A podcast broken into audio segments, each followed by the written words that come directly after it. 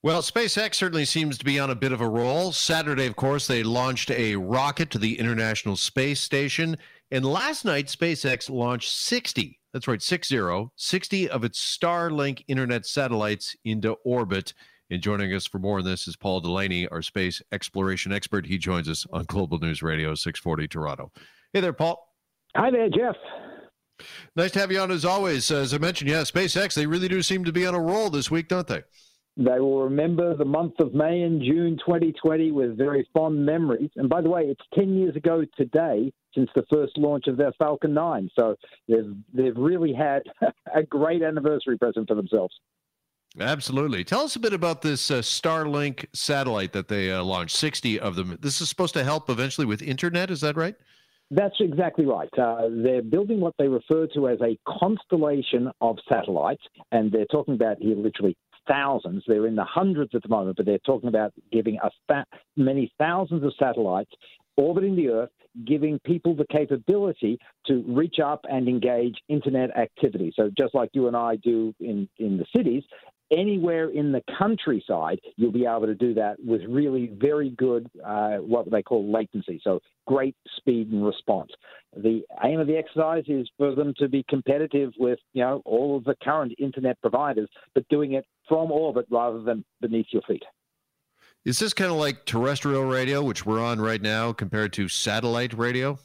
No, not really, although obviously the relationship between on the ground and above uh, is, is an apt comparison. But um, as I said, you know, if I can use names, Rogers, Bell, all those folks who provide uh, internet service into your house at the moment, they do it with cables and fibers and so on and so forth. Well, now SpaceX is saying, forget that, old hat, we want to do this via Uh, you know, satellites from Earth orbit, so basically through the air rather than through the ground.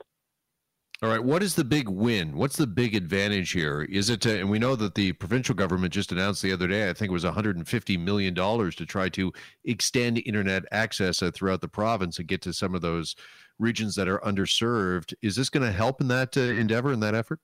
Well, that's that's exactly uh, what SpaceX is hoping they'll be able to provide to government services. So instead of us, you know, trenching all the way out there, uh, so as to speak, at uh, you quoted one hundred fifty million dollars, uh, SpaceX would be offering, let's say, one hundred dollars uh, per month household uh, type activity uh, without the one hundred fifty million dollars that it's going to cost you to, to trench your way out into the middle of nowhere.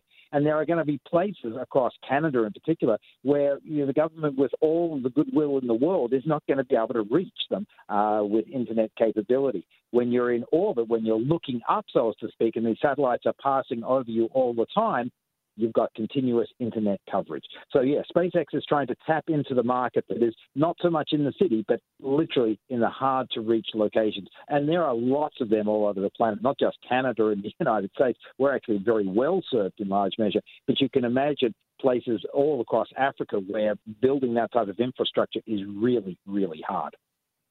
Joined by Paul Delaney. He's our space exploration expert.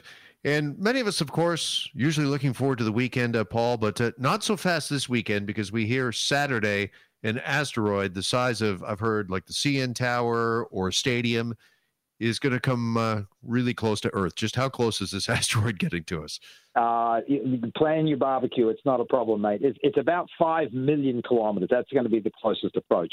Uh, yeah, N N four, or two thousand two N N four, as it's officially designated, uh, is about three hundred meters across. So it, it's a really good-sized asteroid. And if, I stress that word, if it was to plow into us, it would cause a great deal of devastation. Uh, it, it's not quite an extinction-level object, but it's certainly getting up there, and it would really cause a mess on the planet if it was to impact us. But as I said, the current close approach is about five million kilometers. So, you know, that's a huge miss, really, when all is said and done. It's just across the way, astronomically speaking, and we do need to keep an eye on it, because this pass by the Earth will probably nudge its orbit a little bit. The Earth's got a pretty good gravitational field. It's likely to nudge N N four just a bit.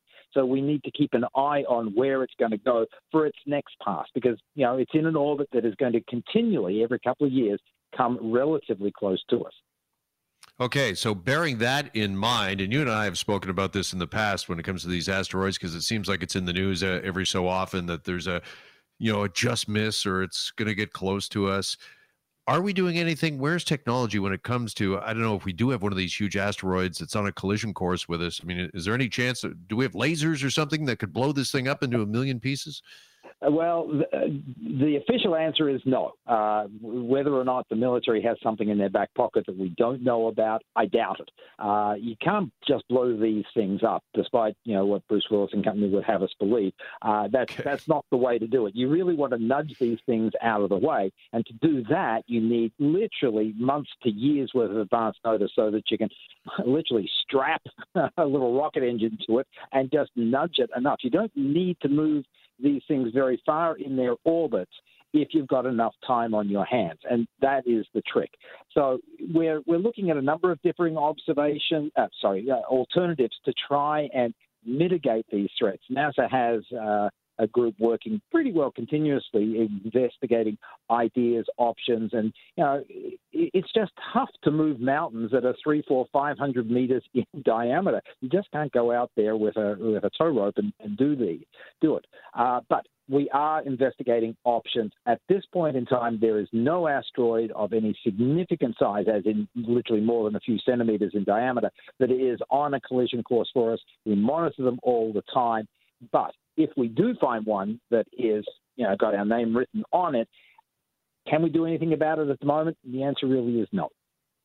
Well, you know, since SpaceX Sorry. is on such a roll, maybe Elon Musk can get on that next for us.